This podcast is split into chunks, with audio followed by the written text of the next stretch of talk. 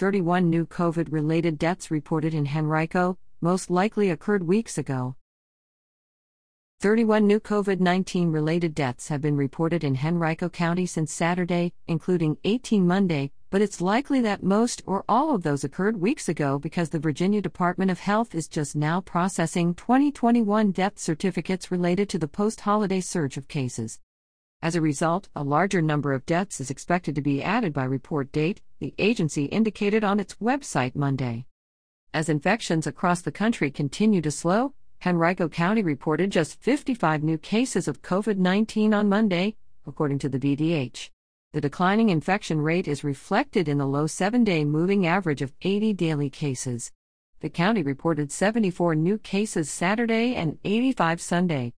Despite the decreasing number in cases, Henrico had six new hospitalizations related to the virus Monday, following just two this weekend, according to VDH data. As the county approaches 300,000 total PCR testing encounters, the positivity rate continues to hover around 8% as of February 18, according to VDH data.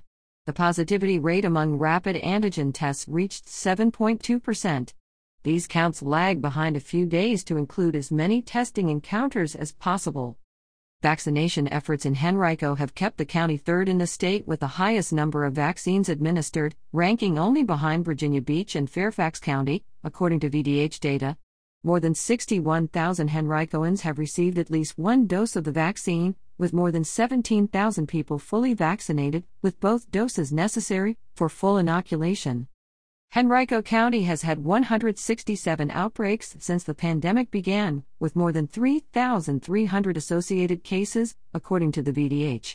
The number of healthcare workers that have contracted the virus has surpassed 1,070. More than 13% of Virginia's population has received at least one dose of the vaccine, according to the VDH.